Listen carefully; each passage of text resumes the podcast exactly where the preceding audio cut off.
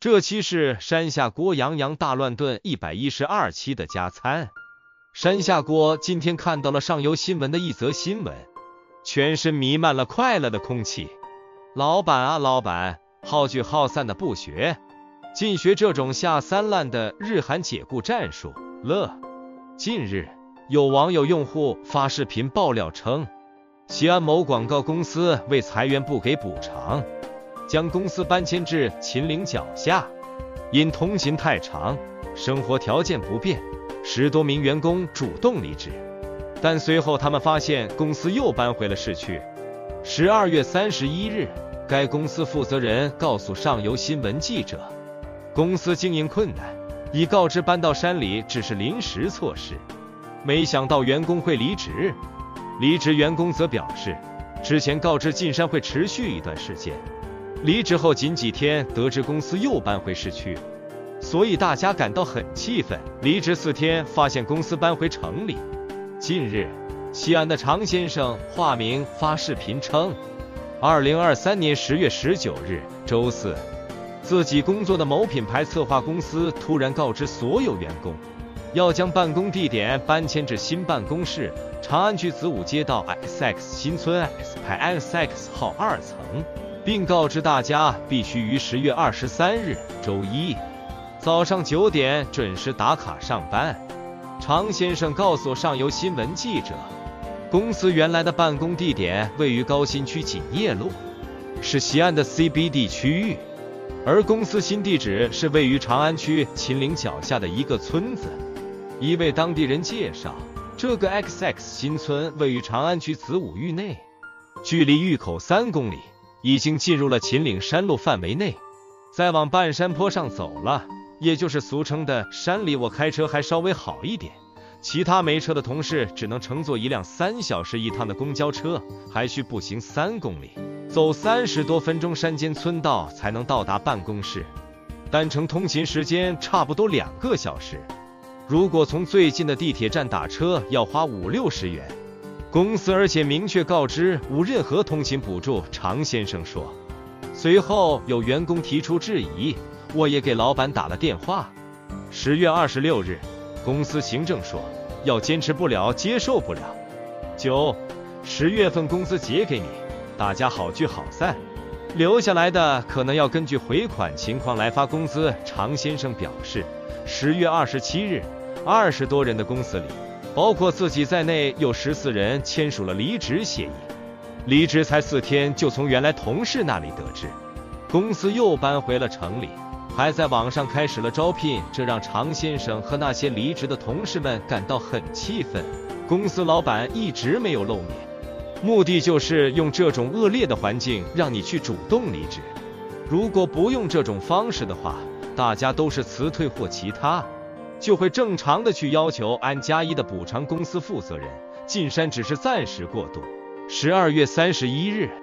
上游新闻记者联系上了公司负责人张先生，他承认十月份确实把公司搬到了山里，但不可能长期在山里办公，因为 CBD 那边的租金很贵，刚好到期了，新的办公室正在装修，没有地方办公，我们还在经营民宿，就过去暂时过渡了一周而已。张先生表示，下半年公司经营比较困难。今年我个人已经垫资两百多万，一直没有拖欠过大家工资。公司的口碑在行业内一直不错，这个时候也希望大家能够患难与共。没想到很多人提出了离职，还把这个事情发到网上，但常先生对此说法予以否认。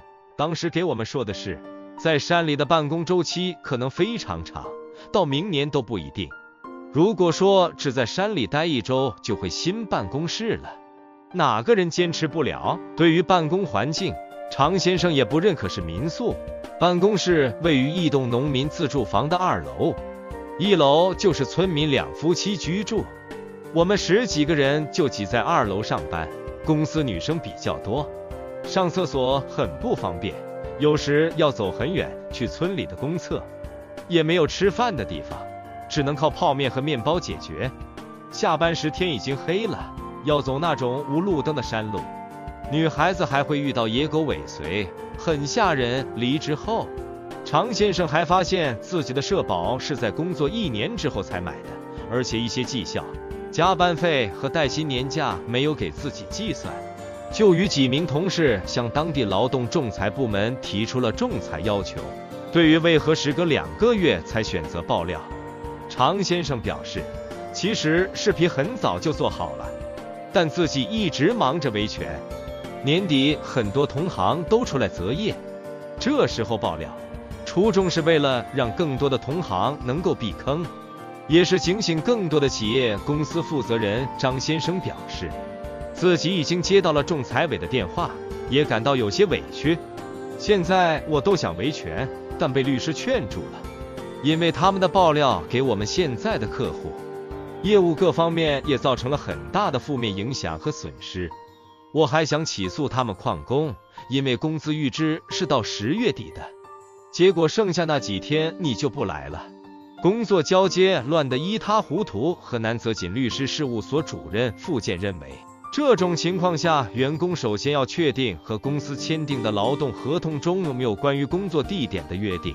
付建表示，如果合同中有约定，公司没有和劳动者协商一致变更合同内容的。